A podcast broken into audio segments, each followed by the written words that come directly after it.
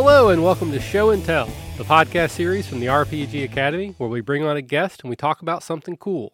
Today's guest is Mike Selinker, Yes. who is the uh, is it Grand Poobah Emperor, uh, His Majesty of Lone Shark Games. I, I prefer God Emperor. You know, um, the we were just having a conversation in the car, uh, my developer Gabby and I, about the most pretentiously named bands. right? Like like and there were some real contenders like the the and uh Portugal, period, the man, right? but but could there be any more pretentious than Godspeed you Black Emperor? Because they have an exclamation point after the U. nice. It's like like that Godspeed you Black Emperor already contender for the most pretentious band name. But no, had to add the exclamation point after the U to secure the title. Oh yeah. Well, if you're gonna go, go big, right? Don't don't go halfway. I will I will go by God Emperor of Lone Shark Games from So you are on. God Emperor of Lone Shark Games, yes. uh, which is the game company you co-founded with, with James Ernest. and you Yeah. guys have produced some. Yeah, well, so James and I made a bunch of games together. We did um, uh, Pirates of the Spanish Main. We did Lords of Vegas, Gloria Mundi, lots of other stuff. And then then he went on his own uh, to do some other things with his re, re uh, his company Cheap Ass Games. Uh, so he and I still do a bunch of stuff together. But um, but I got a, a crew now that includes a whole bunch of game designers. Um, we got uh, Chad Brown and Gabby Weidling and Paul Peterson and uh, Liz Spain and Tanis O'Connor and, and Keith Richmond. Just a just a really great crew. And um, we made uh, we made a game recently called the Pathfinder Adventure card game. I think I think I've heard of that one.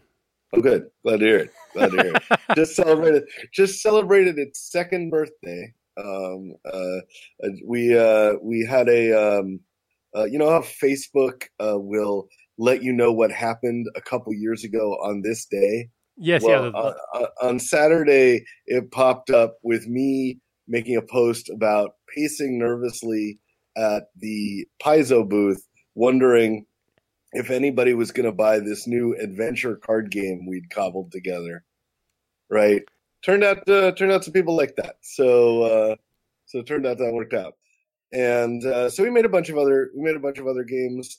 We're uh, we're doing a new one now. Uh, my first RPG in about 15 years, uh, called Apocrypha, which is a combination card game and role playing game in the same box.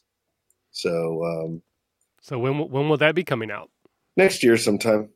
Okay. Are you going to go by the new standard of Kickstarter in it, or Oh no, we did that already. We raised a we raised a, uh third of a million dollars. We're all right. Oh, well, yeah, yeah. That's that's not bad.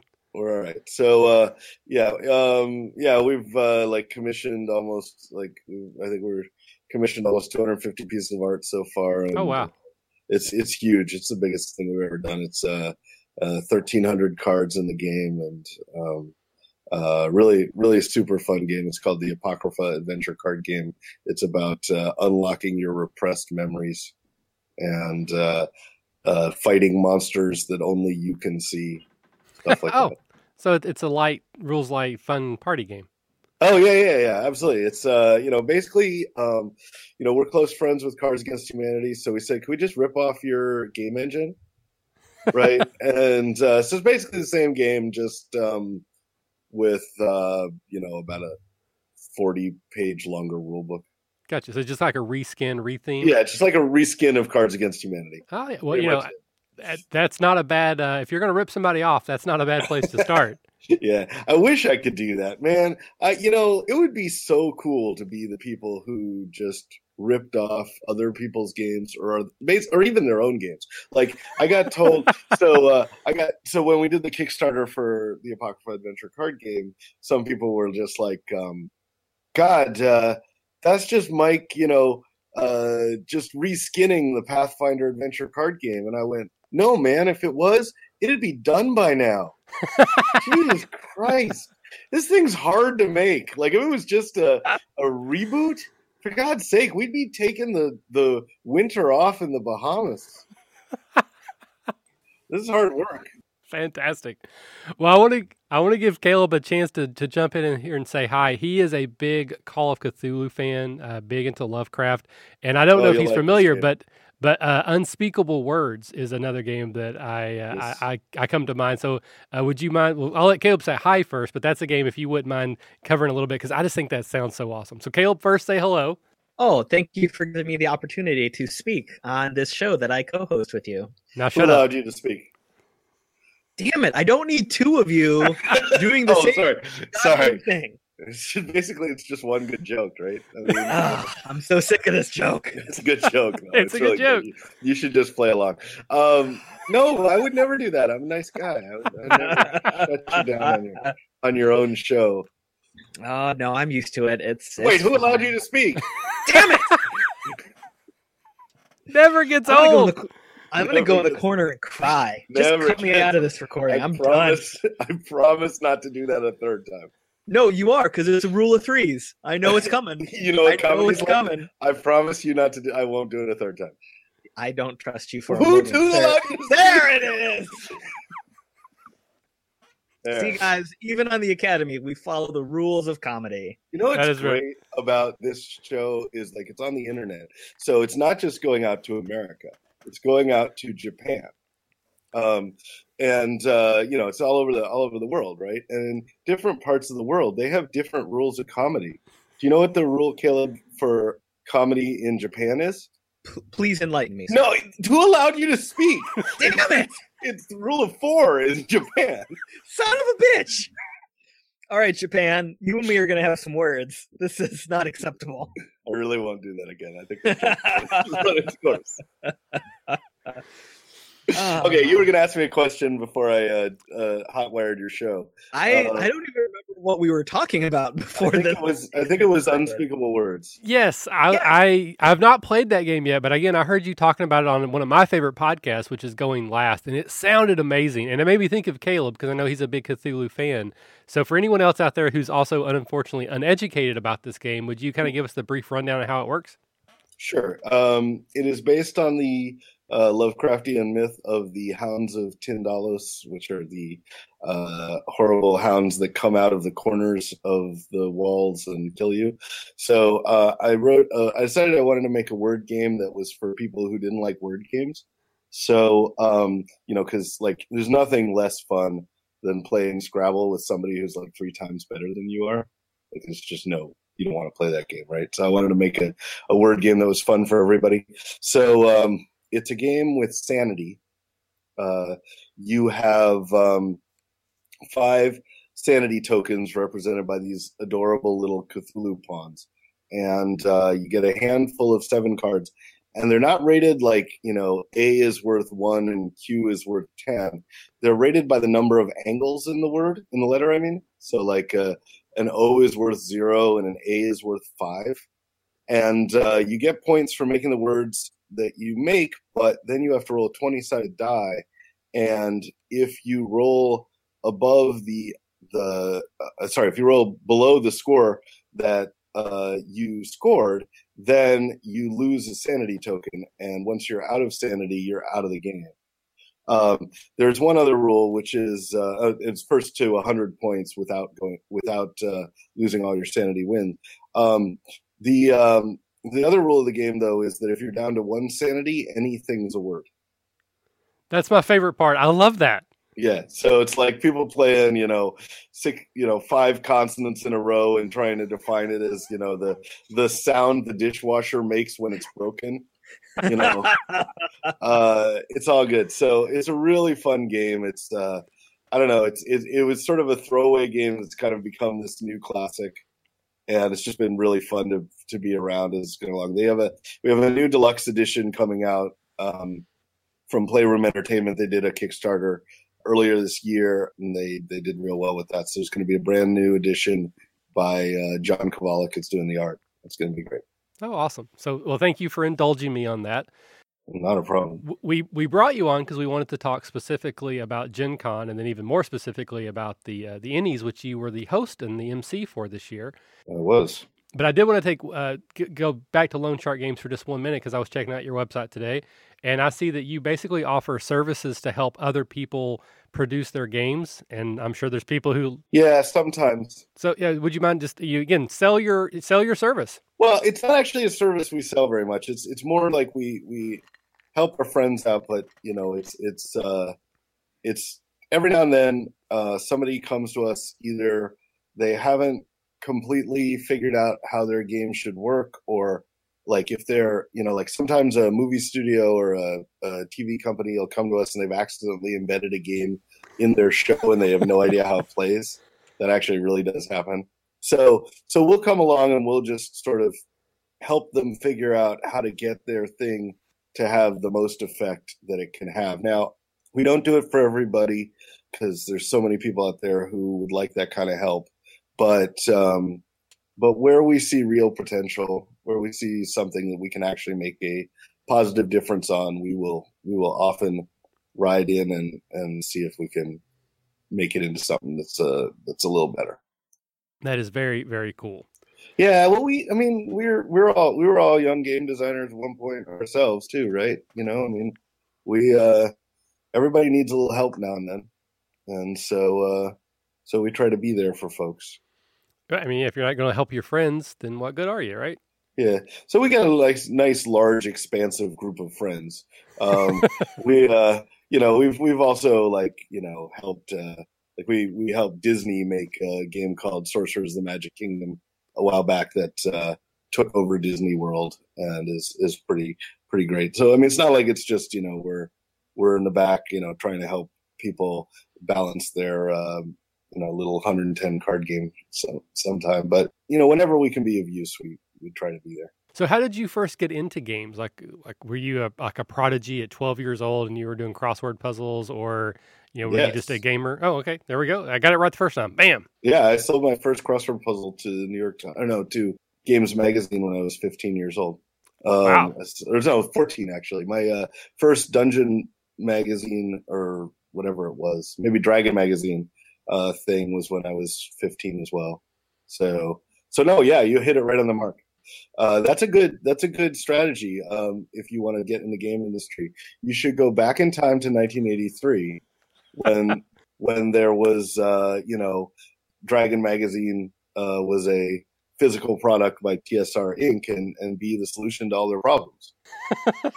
it's a really good, really good way to to break into the industry. It's a little harder now um, because uh, the time machine doesn't work, but um, but yeah, it's. Uh, yeah, that's back in the day. I mean, I put myself through college that way, and uh, you know, I did I did serious writing too. I mean, if we call what I'm doing now not serious writing, I was a I was an investigative reporter for in Chicago and, and stuff like that. But but yeah, no, I was always doing games, always working on Dungeons and Dragons. D and D was a, a thing that uh, I've been playing since I was oh, what was it, 13 years old, and uh, decided I could do it for a living, and I was right.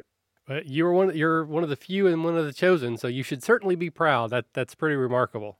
Yeah, I you know, I mean, I don't know if my 13 year old version of me had like someday they're going to do a third edition of Dungeons and Dragons, and you're going to be one of the creative directors. I didn't quite have that, you know, like, but it wouldn't have shocked me either, right? Like, it wouldn't have been like one of those things where I would have gone, huh, I don't see my life going that direction. Of course, at 13, I actually thought I was going to be either a rock star or a basketball player. And um, neither of those has exactly worked out perfectly. Well, those were those were your fallback. Game designer yeah. was your first. No. if that didn't work out, then you could do the basketball rock star. Uh, yeah, I mean, I still can. I think I can still go into the NBA. You know, I think my my game is still good. are you are you a three point shooter or do you? Drop... I think at this point I'm a zero point shooter. Like I'm, if you need zero points scored, I can run a play that will get you zero points. Brand oh, new oh, strategy. Look, a lot of times you don't want to score too early right? Like you know what? Like you know, a lot of games have been lost by somebody you know scoring you know with with like 12 seconds to go. The other team takes the ball down the court, bang, out, right? No, I can use up that entire time without scoring any points. Yeah, you're not necessarily winning, but you are reducing the opponent's strategy for winning from them, and that is an important strategy. It's very good. It's very good. So yeah, I mean, I, I get skills. Yeah, awesome. All right, so let's uh, let's move this conversation into Gen Con at least yes. a little bit. Again, I'm gonna take a, I'm gonna step back because you are I don't say in with, but you uh, you kind of partner with Cards Against Humanity. You're a big part of the the yearly puzzles that they do. I have done some with them. Yes, I do like them quite a bit. They are they are much more a sketch comedy team than they are a game company, but I really do like them, and uh, they've we've done a lot of things together. I was on their their little project called um, Tabletop Deathmatch, which was a which is a series about uh, new game designers pitching us, you know, industry veterans their games and that was super fun to be on. We did we did the the Cards Against Humanity um, holiday project uh, in which a private island was bought and we built a puzzle hunt around that. So yeah, lots of lots of good fun with those guys. We we also just have a really good time together. At the end of the convention, um, Max Temkin, um, one of the founders of Cards Against Humanity, bought us all Ortus Regni bowling shirts so I don't know if you guys have played Ortus Regni. Uh, it is a game where there are no words or numbers on the cards at all. It's a uh, a strange little game, not for everybody, but uh, certainly uh, goes way out of its way to uh, to make a big splash at Gen Con. And um, they just had these kick ass bowling shirts. I mean, they were stellar. And Max was like, "We all need these." I was like, Max, we don't all need these. And it turned out we did. He was right. he was right. I came out of there with this like this like uh, blood red bowling shirt with the big Ortus Regni logo on the back. Gabby, my my developer, she has blue hair and it matched her blue bowling shirt perfectly. My friend Ben, who's uh, uh, the boyfriend of of Molly Lewis, the singer, um, she was there too, and and he put on this this what appeared to be this ugly yellow bowling shirt. And it was amazing on him. So, you know, whatever you think of their game, they make some beautiful bowling shirts. well, maybe that's their fallback plan. Well, everybody needs one.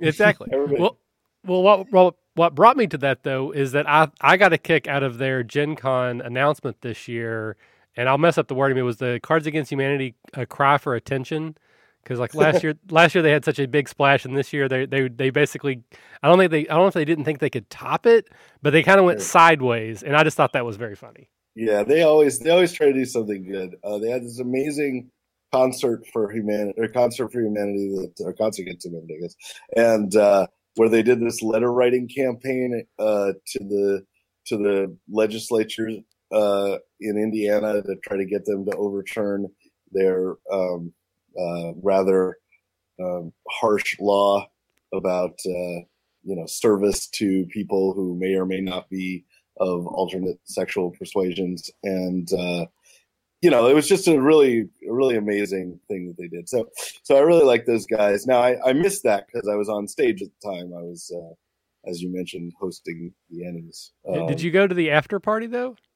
the cards against humanity one yes uh, we we I, I I went to the one. I went to yeah. They had a they had a room that uh, we were at, and we played their new game, which is um, called Secret Hitler, uh, which is fantastic. It is the best game about being Hitler I've played in a long time. That's an auspicious title.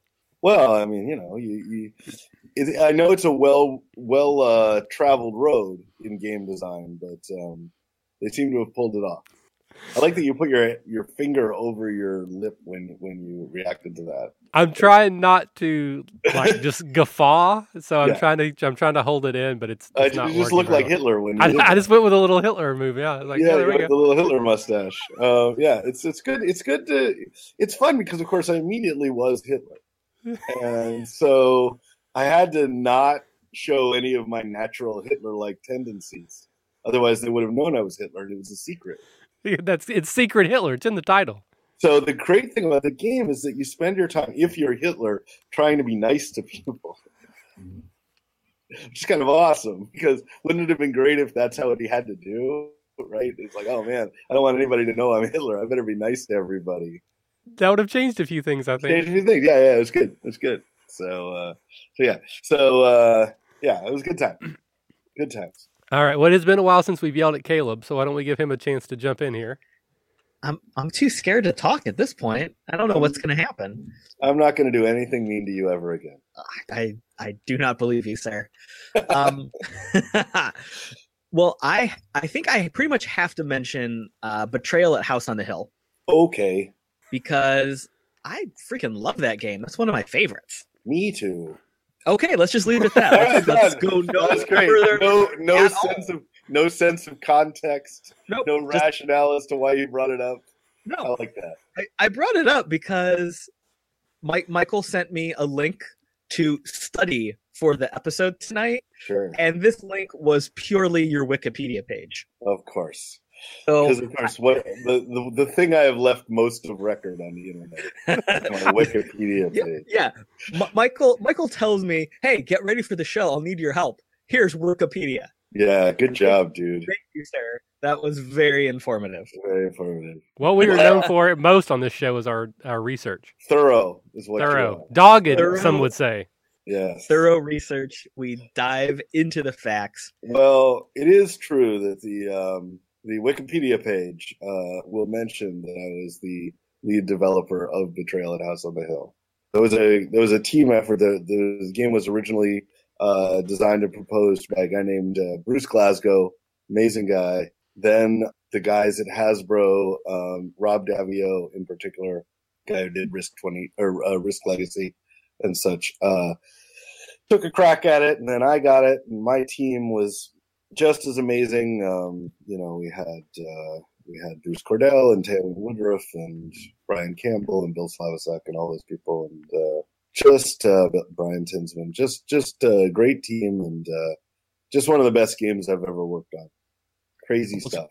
It's one of the greatest games to play. I think it's I mean, it's so random in all the years I've been playing it, we still haven't played through all the different scenarios. That's cool. That's cool. Yeah, I know people who play it every week. Um, it is, uh, and you know, I mean, it's it's so weird. It's it occupies such a weird space in the world because you know it's not like it was a hit, right? It's not like it was like you know, oh my god, this sold a million copies. It sold terribly out of the gate, but uh, it's become a little mini classic people, you know, would pay ridiculous amounts of money on the internet for it until they released the second edition, which you know is also kind of hard to get sometimes. But it was, um, but I know people who think that was, you know, uh, uh, one of the cornerstone games, and I'm just happy it was one that I got to work on because uh, it was super fun to write and uh, definitely influenced all the other games I've done since then. I mean, you can see the the fact that back then I was trying to make sure that that cooperative play wasn't entirely cooperative in Betrayal, and that definitely uh, followed into the Pathfinder adventure card game and Apocrypha and, and all that. So, so yeah, good good times working on that game. So I guess I'd like to ask, and this might be a tangent from a tangent from a tangent, uh, which is likely to happen on the show very frequently. So w- when you and your team are actually working on a property to develop it. I mean, what do you guys do? Do you just sit around shooting the shit and see what comes out of it? Do you try to approach it logically and step by step? I mean, what happens over there? I um we got a new guy in our shop, a guy named Neil, who's our new admin, new administrative assistant, and uh, helping out with our convention stuff. And he was sitting there watching us work, and I turned to him and said, you're going to see us look like we hate each other. You're going to see us look like, you know, arguing with each other and call each other the worst names and, you know, storm out and stuff like that. And every day we're going to come right back in the office and do it again. Right. Cause I mean, we have a great time together. We are constantly uh, challenging each other and, and, you know, poking holes in each other's theories and just, just trashing each other's ideas, but but out of a, a real position of respect. Um, we had a game that we're working on that was just had incredibly intractable problems with the me and my co-designer and, and my developer just not coming to an accord, not figuring it out. And I walked in this morning and said, uh, not only did I figure it out, I invented an entire new genre of games. uh, and I so I laid it out for Gabby, and she went, "Holy cow, you absolutely did!" And it was because you know we have these knockdown dragouts, you know, because we're we're always I always say that we're we're so interconnected that we're always just one album away from rumors. Right? we're always always just right on the edge of you know we produce this masterwork and then never want to talk to each other again. But um no, it's it's it, every day. Like we do a lot. I mean, on a on a daily basis, we do a lot of spreadsheets. We do a lot of writing on the board. We do a lot of you know uh, writing in this Microsoft program OneNote and in Google Drive, and you know all these different places where we we, we run we run numbers. We write flavor text. We test and test and test. We play games all day. You know, that's what it looks like. It's a little beehive. All right. Well, there's there was my contribution to the show tonight. Let's let's throw it back, let's throw it back to Michael, and I'll just shut up. you, will be there when I, when you're called. And to be fair, I did all the work there, right? Like if we talk about your your contribution, I mean, really, that was like ninety five percent me. I mean, my my job here is to facilitate the conversation. So oh. I, I I'm very successful at, at this point. I'm I'm confident in my my output for this evening. Excellent. It's good to know despite any uh, statements to the contrary from others, that you have done an excellent job. I, I, I praise myself very highly. Excellent. That is good to hear. That's if not you, who? Exactly. Exactly. Not Michael. That's sure as shit. nope.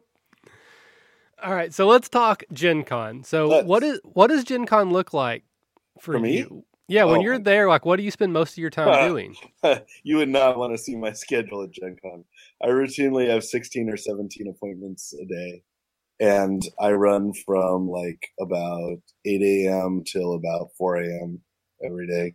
I routinely will go to six or seven bars a night.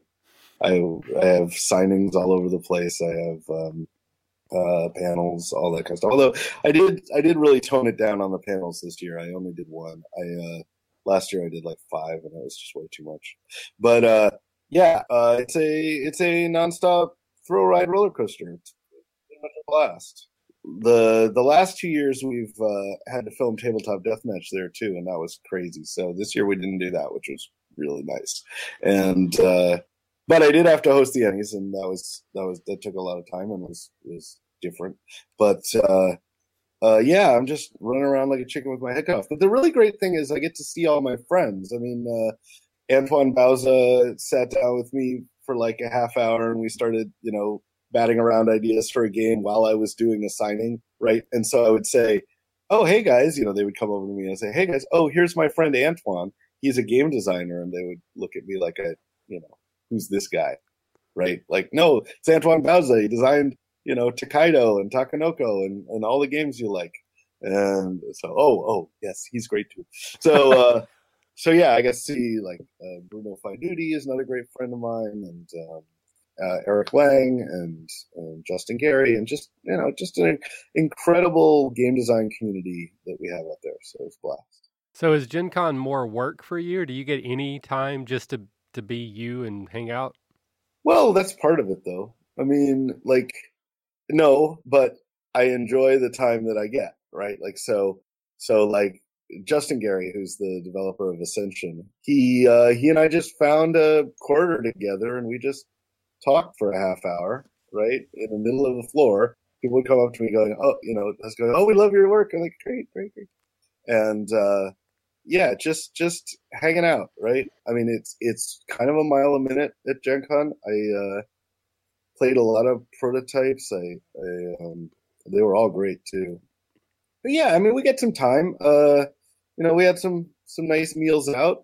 My crew is a pretty happening crew, so uh, so it's good to see folks. Good to hang out with um, you know uh, James Ernest, Pat Rothfuss, all those guys. Just really great, really great guys. So where's where's your uh, your go to place to eat? Unless you don't want to give away any trade secrets. Oh, that's a real problem in Indianapolis, actually. the I mean the like the short answer is Steak and Shake, right? I mean like that. It's impossible to imagine I would go to Gen Con and not eat Steak and Shake at least twice. But I mean, like we go to places like Fogo de Chao and Morton's and and all those places. Uh, you know, in all honesty, um, I probably had in the six days I was on the ground, I probably had four meals. Wow. I had lots of, you know, snacks. Sure. somebody says, "Here, eat this sandwich," and I'm like, I, "Should I eat the paper too?" Because I'm putting in my mouth that fast, right? But, um, yeah, no, Gen Con is not a uh, leisurely convention, um, but it is a blast. It is. I've gone to 31 straight, and uh, not ever gonna not ever gonna let that not be a part of my life. I we got my wife and I uh, got married at Gen Con in 1995. Oh, very cool. Yeah, we celebrated our 20th anniversary just a couple days ago. It was particularly a great thing. So that's awesome. Congratulations. Thank you. So, do you have any cons that you go to that are more like just fun cons for you that aren't as much work? Yeah, absolutely. I mean, even if I have work though, they're not. They're not like Origins is one of those conventions. Origins, I have a thing to do from uh, about uh, 7:30 p.m. to about uh, 11, which is the um, live broadcast, the podcast that we do with the local NPR station every night. But the rest of the time is just hanging out with my friends. Um, uh, PAX, I run around like crazy. But other conventions, I was just at a convention called DexCon out in uh, New Jersey that was great. Um, I love going to Board Game Geek Con. Uh, that's always fun. Went on the JoCo cruise a little while back. You know, just there are times. It's all good. Well, let's talk about the Ennies specifically then. So, how did it work out that you were the MC this year? You know, when did they approach you? I've I've hosted it before. I've I've presented there before. Um, they just I don't know. I'm on a rotation, I guess they uh, came back and said we really would like to have you host this year. Uh, last year they had Jen Page, so I mean, obviously uh, they were thinking me because of my looks. Yes, I can see that. Yeah. Um, so uh, so, uh, but no, they um, they they were uh, very nice. They they asked me. They I got myself a fancy new suit with a rhinestone bow tie. It was a shiny, shiny suit. Yeah, uh, the the bow tie was uh, was rhinestoned by my favorite um, my favorite burlesque dancer, um, and and it was uh, by by uh, Hoot under the collar. If you're looking for rhinestone tie, you should totally go to them. And yeah, it was great. Um, it was a little bit of a different ceremony. Uh, a lot of uh, a lot of people had a lot of opinions about it. I tried to uh, hold it together and entertain and, and make some make some good jokes and uh, occasionally um, say some things that were uh, profound and edifying. And so it went it went good. I had never actually gone to the Ennies before. This was my third Gen Con, and it was my second uh, with a press badge. Mm. Apparently, if you start a podcast and get a business card, that counts, and you can become a That's member of the press. Absolutely. So I, I had to do at least something that was press related because I felt that was my obligation. You know, I can't, I couldn't just be a mooch. Right. You had all the things you enjoyed, and then there was this one thing that you had to do, and that was my thing. That was your thing. I understand now. All the things you enjoyed plus Mike's thing. Plus your welcome thing. to my dynamic, Mike. Yeah. Now you now you know how it is for me over here. I get it. I get it. Uh, but it was pretty interesting. Uh, I'm I'm friendly. I, I, don't know that we necessarily could be friends, but I'm friendly with NPC Cast. Uh, they started their podcast right about the same time I started mine, and we've crossed over into other shows a little bit. And uh, so I was kind of rooting for them. I knew that was an uphill battle, but I was I was very hopeful that they would uh, pull out a silver at least. So I was also there for that as well. Yeah, I love those guys. Yeah, they're great. That's why I was asking you about the after party because Chris still says that you said that his flapjack game was the best game best of Gen Con. Yeah. yeah, yeah, yeah. So no question. I don't know if I can talk about it, um, but it was uh, it was a prototype, uh, which was a physical dexterity memory game uh, about flipping pancakes, and it was it was the best. It was awesome. We had we had people there. So Gabby and um, uh, her friend Claris uh, were there, and uh, my developer Liz Spain, and my friend Will, and uh, Clarissa and uh, Gabby had uh, worked in a Perkins, so they knew about flipping flapjacks, right? So they were talking, you know, they were talking all sorts of. Needless to say, they lost five million dollars, but but uh, but I mean, it was it was a very. I don't think I've cared that much about flipping pancakes ever, and uh, it was it was pretty great, pretty. Awesome, awesome. Because I, I heard him telling that story. I, wanted to I want to go to the source. It was good. It was, it was my favorite game of the show. Oh, Absolutely. Oh, fantastic! So, so back to the Ennies specifically, though, as you kind of hinted at, there was uh, there was a little bit of drama this year. So, if I'd never gone before, this was the year to go uh, because sure. you did not win an award. And how can that happen? No, no, no. Um, I didn't actually. Uh, one of the ways you win awards for the Ennies is uh, you write products that would be nominated for it, and I didn't do that. So, so that was a that was a fatal disqualification on my part, apparently. Um, I, I, think it's I, an inherent flaw in the system. Clearly, I think I think uh, the host should at least get two or three minimum. No question. No question. I've I've gotten my share of Ennies. I'm happy with my uh, I'm happy with my haul. I uh, I've got uh, I've got them around here somewhere.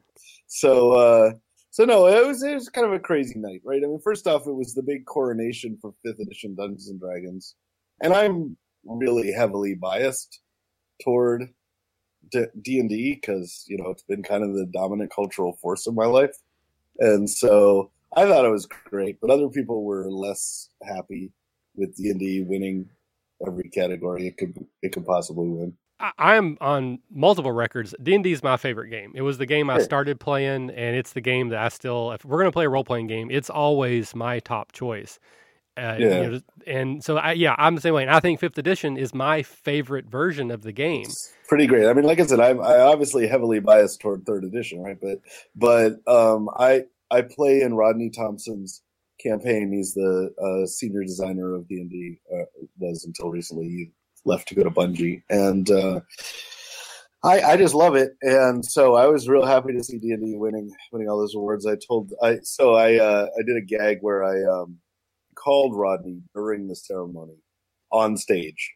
Uh, I called him and uh, said that it, you know D and D had won like you know ten awards by that point. I was like, hey Rodney, uh, it's been a really good night for D and D. Uh, they won a bunch of awards. He said, that's great. And he's saying this to the whole crowd. He doesn't can't see them obviously. Uh, right. And uh, and I said, yeah, but you know that doesn't have to continue. And uh, I was thinking maybe our uh, party could have some more magic items. and he was like, oh, yeah. Well, I wouldn't want them to to uh, stop winning awards because of me. Uh, what are you What are you thinking, Mike? So, so, I ended up with the uh, deck of many things. Uh, oh. Ruin card. It was a pretty funny gig. Um, so uh, we had a good time, but uh, it was uh, it was a lot of fun. But yeah, I, I, really liked. I mean, look, a lot of great products this year. Uh, Horror on the Orient Express was fantastic. Um, uh, Atomic Robo is great. Uh, just a bunch of other really good things out there um, the Guide to Glorantha, lots of lots of really great stuff. But uh, you know, I'm a, I'm a I'm a unabashed homer for for D and D. Yeah, and again, I'm I'm with you. I think the only thing that I heard online that people because I, I think legitimately D and D should have won almost every category that it that it did win, but there were a couple that was sort of like that's not necessarily the, the, the best product in that category. Overall, yeah. it was. Yeah, uh, but, but like right. the, the DM That's screen exactly. specifically, some people said like, you know, was that really the best product in that category? I don't know. Yeah, I I can understand um, how people would see that, right? I mean, like there's a certain popularity contest element of the uh, Ennie Awards, and you know, you're not going to get over that. Once people are already on board the train, it's going to ride into the station, right? right.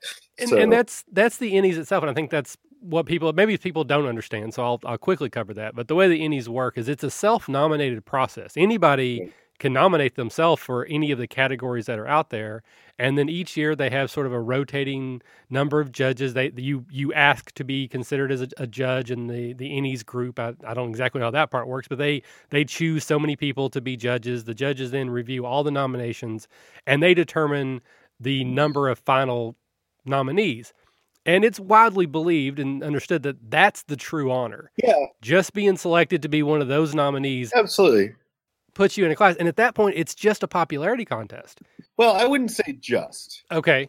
Quality certainly counts. And, uh, and good stuff tends to rise to the top. Not always, but a lot of the time. And so I think it was kind of a mixed bag. Um, there was another controversy there, which we should probably discuss. Yeah, I was going to get to that as well because it was funny that again I was there as a member of the press, so I was live tweeting all of the awards as you were setting them, and I actually had I had pre-written anything that D and D was in. I had it pre-written that it was gold, but I never sure. sent any, so I didn't screw up because there were a couple that it didn't work out that way. That's good. But my phone actually died, so I stepped out to snag like just five minutes of charging. Sure. And that is actually when the walkout happened. So I missed it. So I came back in, I'm sitting back down, I'm getting back on Twitter, and I see this flurry of tweets about drama. And I'm like, I'm fucking right here. I don't what are you guys talking about? So I didn't even see what happened. So I'll let you cover it. So there there was some controversy. There was a, a walkout of a few attendees. A few. I mean, like I could see it from the audience or from the stage, right? So, and I never noticed a walkout. Like I didn't like the number of people in the crowd did not go down appreciably, but that really wasn't the point. The people who left uh, were um, the people left were uh, upset about uh, a fellow named Zak Smith who had written a game called A Red and Pleasant Land that um, they did not believe came by its its uh, Ennie awards. It won four of them uh, in a manner that they would have liked. Uh, they they believe that um, some of his ardent, more ardent fans stuffed the ballot box. I don't know if that's true. I can't speculate, but it is, um, you know, it is what it is. The uh, the they they you know they staged this walkout con and they you know uh, went to the bar next door and rode the mechanical bull, I guess, and and uh, you know, it was it was good. But uh, but you know, I mean, it was a principled stand. They they were essentially protesting both this person's acts, uh, opinions, and also and his actions, I guess, and also uh, a process that could be so uh, easily gamed. They think, and so um, you know, uh, it's just a little bit of a, a it was an interesting thing to have happen during your your hosting job. Oh, by the way, several of the people apologized to me personally afterwards. It's, they were not trying to say that I was doing anything wrong. So okay, well, yeah. I'm uh, that's that's great. I'm glad that that they did that. I mean, because as as host, you are sort of assuming some of that responsibility, whether it's fairly or not. You're the one presenting sure. the awards.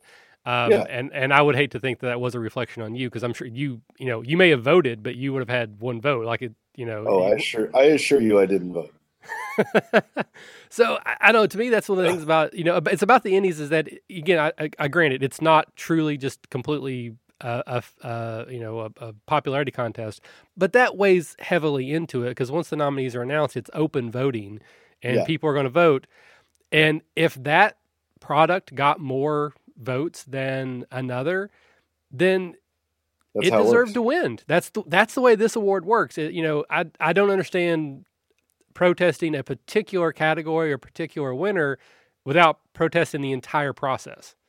I, you know, I mean, I guess in some sense that's what was going on. I mean, the, um, uh, you know, I mean, the, there were there were twenty thousand votes cast apparently, and uh, this book sold a thousand copies. So, you know, you can draw your own conclusions. I don't I don't. I think that this has been an interesting year for fan voted awards, right? I mean, like the Hugo Awards. I'm going to Worldcon this weekend. Uh, and the Hugo Awards are under their own controversy, the sad puppies thing. Again, I don't know that anything happened at this, and I certainly don't know or, in fact, believe that Zak Smith had anything to do with any malfeasance. So I want to make it clear that I do not stand on that particular side of the discussion. But I, you know, I mean, uh, any fan uh, voted system will get you the results of fan voting, and if you don't want that, then you need a new system. That would be kind of my stance. Um, without getting into any of the particulars, I when fifth edition first came out, there was a little bit of a hoo ha for the same that he was in as a credited uh, contributor. Exactly. And to that to that point, I had never heard of the dude. Like I did not no. know anything about it. Again, I started the podcast about the same time, so I I was in it from like Twitter and Facebook. I was hearing messages, so I you know I did a little bit of my own research. I do not stand to any reason that I know exactly what happened, but I I get where some of the people are coming from. But again, I didn't know who the dude was before. I still really don't know who he is now. But it, like I said, it is what it is. It's a fan voted process. To his credit, he did engage with me afterwards um, after I posted about it, I did a Tumblr post about it because I didn't want it to leave it out there. Um, he, you know, we respectfully disagreed about some things, um, and uh, uh, but I mean, uh, I, I, definitely credit him for reaching out and and uh, engaging me on that front, and um, I also credit the people who walked out um, you know, it's good to have principles that you stand behind and and uh, and try to influence for positive change. You know, not everybody's going to be on your side when you do that.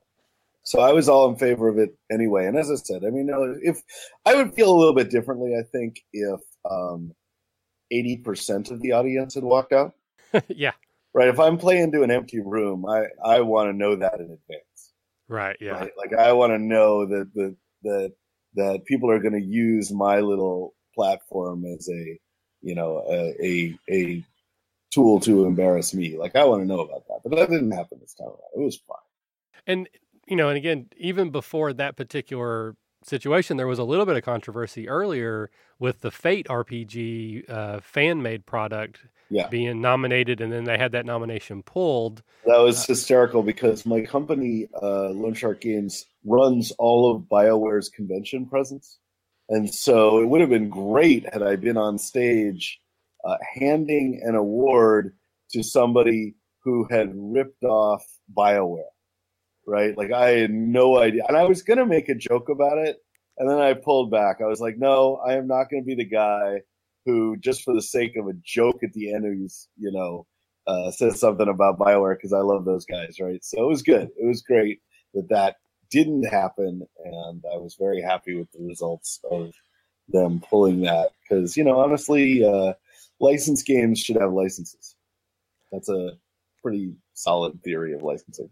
Yeah, I, I kind of agree with that as well. I'm certainly not a lawyer and I don't know the ins and outs, but to, to move the subject slightly different, I've been seeing a lot of modules and campaign settings that are now quote unquote 5e compatible or sure. uh, 4 or 5e. Uh, you are your what are your feelings toward that? I mean, I know there's people that are kind of skirting the line, saying that they're using the third third edition OGL, and some people are just saying it's compatible. Do you have any thoughts on on that process? No, I haven't been. Uh, I, I, was around when the uh, OGL was created. Uh, I was I was in the room when Ryan Dancey first proposed it and thought it was the most brilliant thing I'd ever heard. This was not a universally held opinion at Wizards at the time, uh, especially at TSR. Um, but uh, uh, I am not familiar with the OGL principles around fifth edition. I obviously am quite familiar with it around third edition because uh, I have a strong connection to the fine folks at Paizo who make my little Pathfinder adventure card game, and I am thrilled to see them prospering at the way that they are because uh, that, in addition to making a lot of my friends have jobs and do things they like, uh, makes certain that my team has uh, uh, their jobs and, and the ability to produce the Pathfinder card game. So yeah, it's, it's pretty great. Fair enough. So, uh, Caleb, I'll let you jump back in here. Uh, we've kind of brought the, the tone of the conversation down a little bit. Give us some levity. Let us both yell at you for something. I'm I'm pretty sure just by existing here, you're going to yell at me for something. I'm done. With, I'm done with you, man. See, there you go. Our our guest is walking out of the recording loft in protest. I I can't so, stop him. I have a uh, a principle of game mastering, um, which has served me well over the years, and I don't think I've ever articulated on a podcast. It goes like this: When I'm teaching people how to be game masters, I teach them all sorts of approaches to controlling the table and to making the experience your own. And one of them is pick one player and make him your enemy. and it's a very, very, uh, it's a very powerful process, right? Because you usually just go, okay, that guy, that guy's going to have a rough night.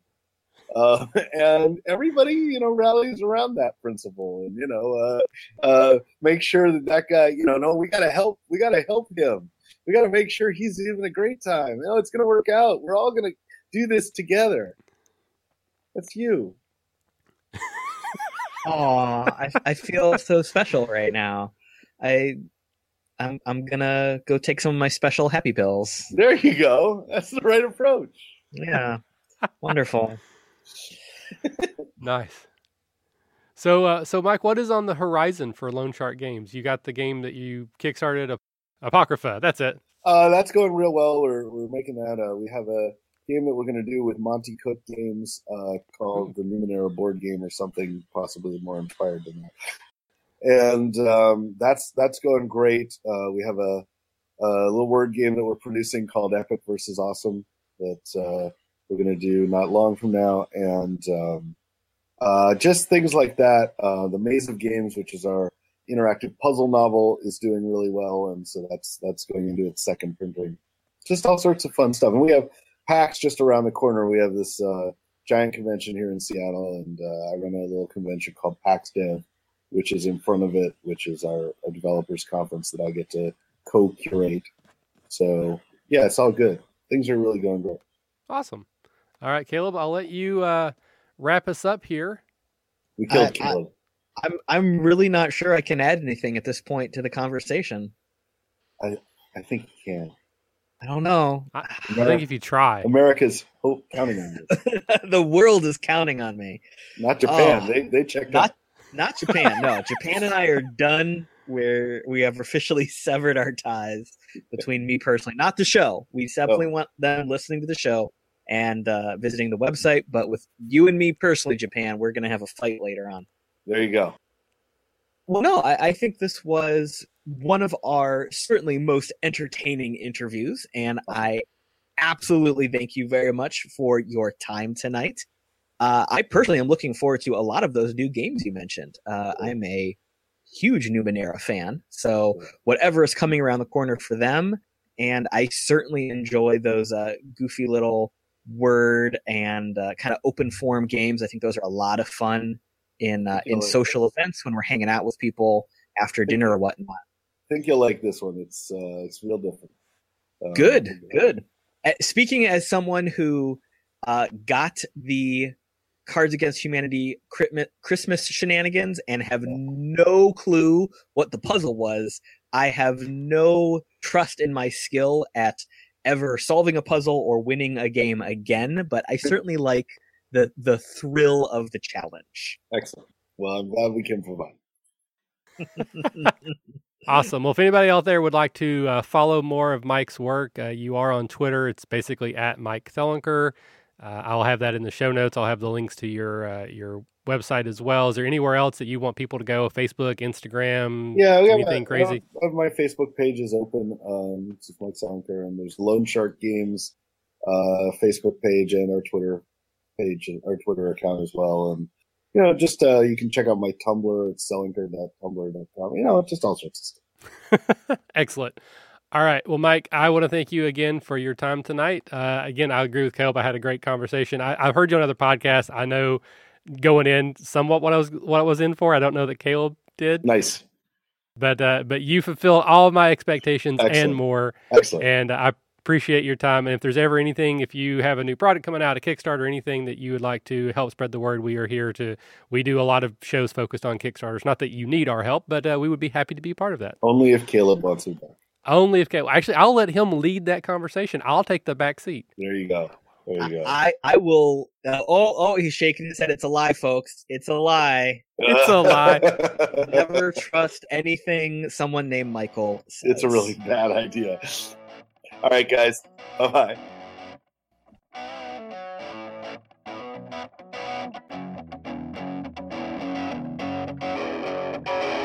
Thanks for listening to the RPG Academy podcast, the flagship program of the RPG Academy Network. If you enjoy what we do here, then please check out therpgacademy.com and visit our site partners for additional entertainment and gaming advice. We do this out of love for the hobby and for you, our fans. The podcast and site content will always be free for you to enjoy and utilize. But we do have expenses related to the show. If you'd like to help out in any way, please visit patreon.com slash the academy and check out the rewards we are providing for your monthly pledges. We use all funds that come in to improve the show and give you better content and quality. And if you don't have the coin to spend, don't worry.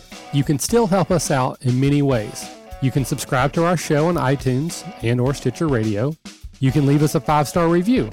Also, if you clear your cookies and you visit Amazon or the Drive-Thru RPG site through our portal, we get a small percentage of what you pay, and it doesn't cost you anything extra.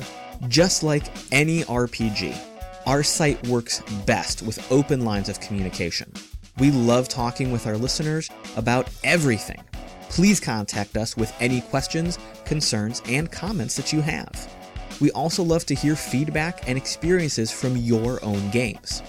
You can email us via podcast at therpgacademy.com and reach us on social media such as Facebook and Google Plus at the RPG Academy. But Twitter is usually the fastest way to reach us.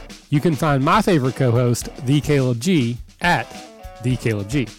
And you can find my favorite co-host Michael at the RPG Academy. Thanks for listening, and as always, if you're having fun, you're doing it right.